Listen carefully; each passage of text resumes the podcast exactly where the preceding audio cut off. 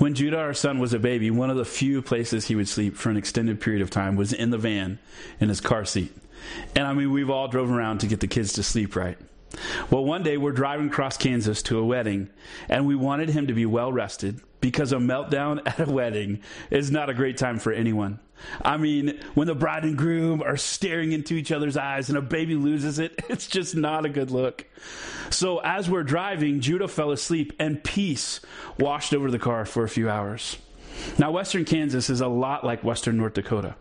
There are not a lot of towns, and there are not many gas stations. So, to complete your trip, you need to make sure that the gas tank is full. Just so we all understand the context. Kristen and I were caught up in conversation, and I was not paying attention to the fuel level at all in the van, and all of a sudden, the low fuel light popped on and the panic set in. I said, Kristen, pull up Google Maps and see how far we are from the next gas station. She quickly did, and the map told us we were 45 miles. 45 miles from the next gas station. I pulled up the miles till empty screen on our display, and it said we only had 30 miles left till the tank would be empty. I mean, can you feel it? I mean, the tension in the car was crazy. We don't want to wake Judah. We don't want to be late to the wedding. We don't want to leave the van broke down on the side of the road with temperatures hovering above 90 degrees. I mean, a 14 month old is not going to do well in that. Kristen quietly asked me, Did you fill up the van before we left? And I immediately fired back, I thought you did. Oh, so we did the only thing in the moment that we knew to. We prayed. And we asked that God would somehow get us to that gas station. I slowed down to 60 miles an hour to conserve fuel, and we hoped, we hoped that we would get there. I'm telling you, we witnessed a miracle. I can still remember cresting the hill and seeing that little gas station out in the middle of the prairie. We pulled to the pump, and the van normally takes 22 gallons to fill. That day, it took 23.5 gallons to fill up. I don't know exactly what happened, but it taught me a great lesson. Just like cars, it's best not to run our lives on empty. There has to be a rhythm for our lives, and when we live out of rhythm, we find ourselves running on empty. Did you know that God has a top 10? I mean, I kind of always thought David Letterman was stealing that from somewhere. Well, God's top 10 or the 10 commandments states clearly that if we do not learn to rest, it's on the same level as adultery and murder. I mean, what? That's a little harsh, right? But when we choose not to rest, we are telling God that we don't really trust Him. And frankly, I know that I struggle with this in my own life. Resting reflects trust. Framing my lack of rest being a trust issue with God is a serious thing. Being a trustworthy person is one of the most important things in my life. And I don't want to communicate to God that I don't trust Him. And learning to live in rhythm and working from rest, not so that we can rest, is critical to understanding. We need to learn to rest well. Last week we talked about why we're invited to work from rest, not for rest. And when we read the Genesis narrative of creation, the first thing that God invites people to do is rest. It's, a, it's an amazing concept. We tried to drill down on the blueprint for our lives that will help us have a framework to schedule our days, weeks, and months. The hope was that we could look at why we should work from rest and not for rest. And this week, I'm going to dive into the idea of how we rest. We're all wired super differently, and so there's lots of room to begin to figure out what it looks like to rest and recharge your battery. And I find it helpful because I'm a visual learner and I love stories to look at people who have been good at finding balance in their own life. So, we're going to use the image of the pendulum and the half circle again today. And some of this material comes from a book called Building a Discipling Culture by Mike Breen. If that would be an additional helpful resource to you, I just wanted you to know that's where some of the content is coming. Because we're all different, all of us find different ways to enter rest. A helpful way to look at it is we all have different personalities, and so we all rest differently. And we need to look at the difference between extroverts and introverts. Extroverts are solar powered, meaning they get their energy from being with people, and so the source of the, their energy comes from community. Extroverts, how many of us are so ready to see people? You know the person that isn't ready to get off the Zoom call? Yeah, that's an extrovert. Introverts, on the other hand, are internally powered and recharged. They'll find a ton of benefit from going on a walk, spending time reading, watching a good movie, or being with a few trusted friends. I'm guessing lots of my introvert friends have love sheltered in place orders. They're they're not ready to get back to the office. Some of them are saying this is the best I've felt in a long time. Having a good rhythm also allows us to find rest and to recover. So often we make the mistake of living without rhythm. Rest is not just about doing nothing. We need to find out how to rest in order to have a better quality of life. And don't we all want a better quality of life? I know I do. So finding how to have quality rest is critical to have a different quality of life. Moms, how many of you throw on some yoga pants and start laundry, meal prep, and have four other things going on? Is that really rest? As we learn to understand the differences between unplugging and vegging out and quality rest, it will change the quality of the life that we have.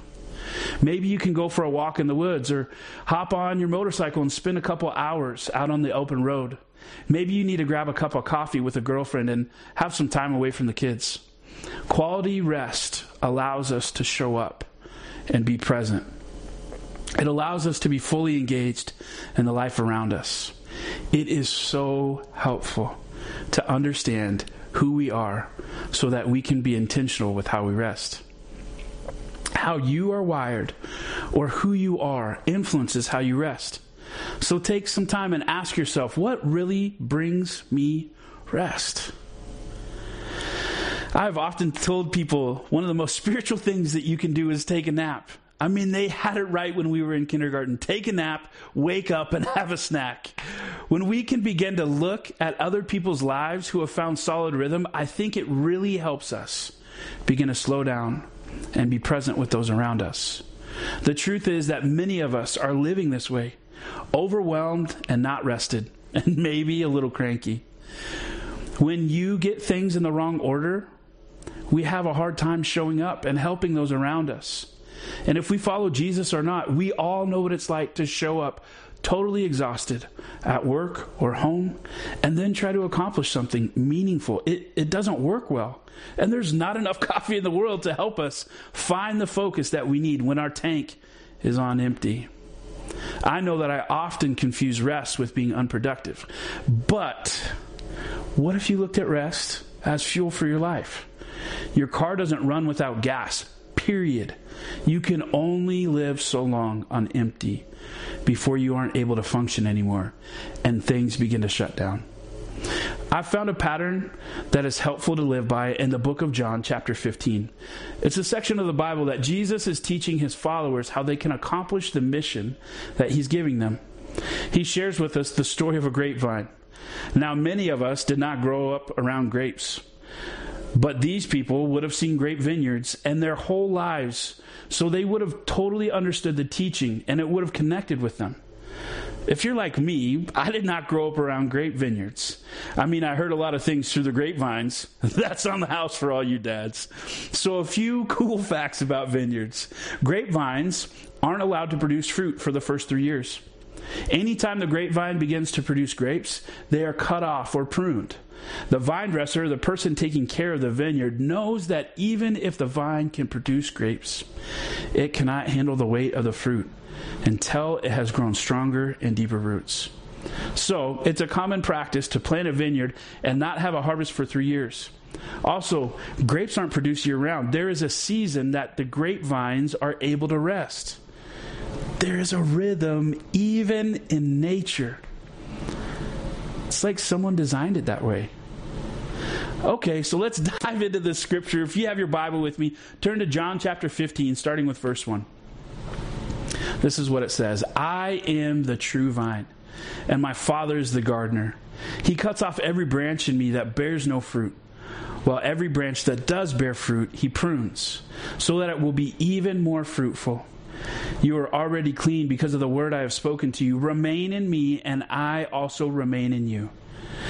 No branch can bear fruit by itself, it must remain in the vine. Neither can you bear fruit unless you remain in me. I am the vine, you are the branches. If you remain in me, and I in you, you will bear much fruit. Apart from me, you can do nothing.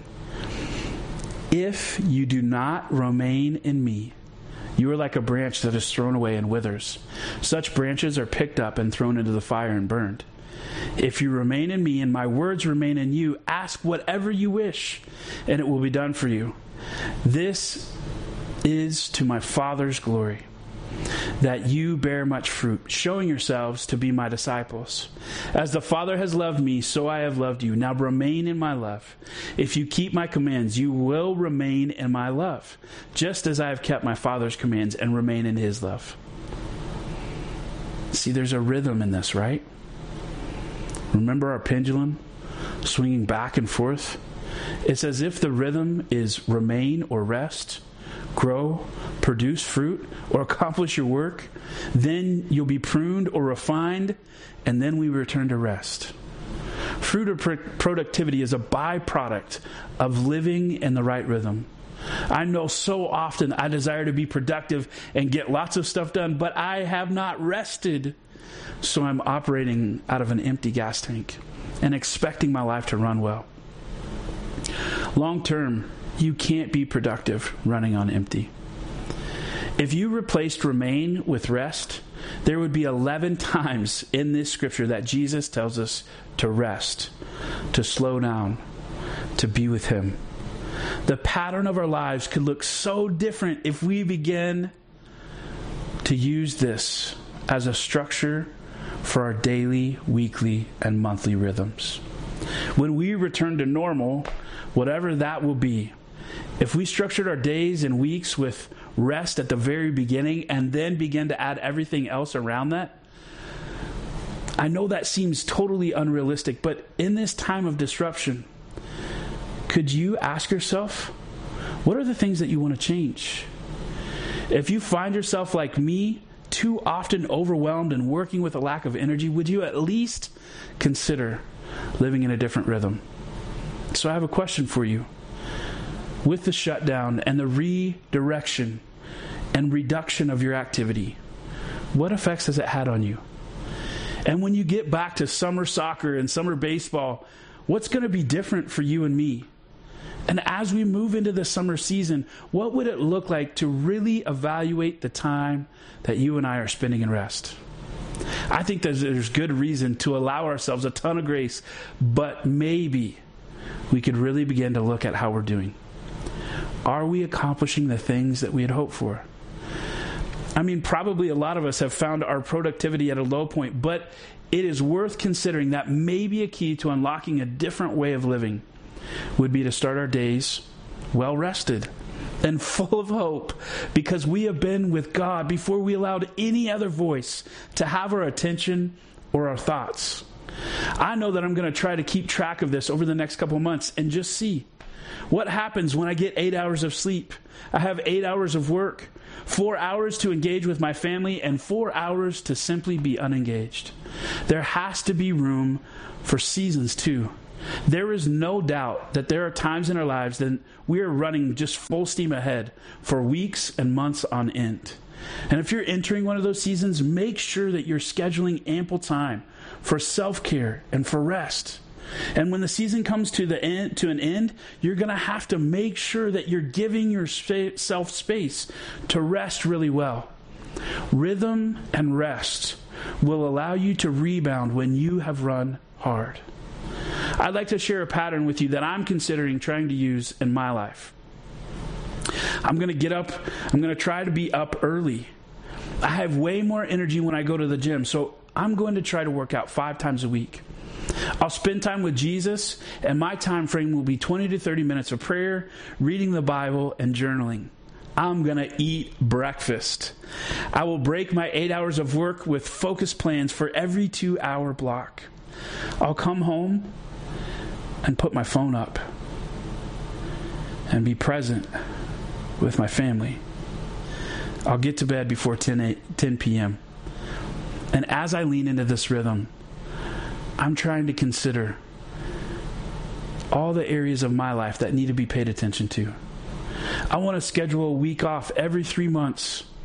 And this might be uh, idealistic, but I've found that I'm so much better when I have times of unplugging. Whatever you decide, I want you to hear this. If we can learn to work from rest, not work so that we can rest, I believe that we will be living in the rhythm that God designed for us. My hope is that you will use this season that we are in to really begin to drill down into what type of rhythm is helpful for you and your family. I know that for me, I have to stay connected with God. I can't sacrifice that because I will not be productive or fulfilled no matter how much I accomplish if I don't do that first. My hope is that this will at least begin a conversation in your home about what it looks like to rest and remain connected to the source of life.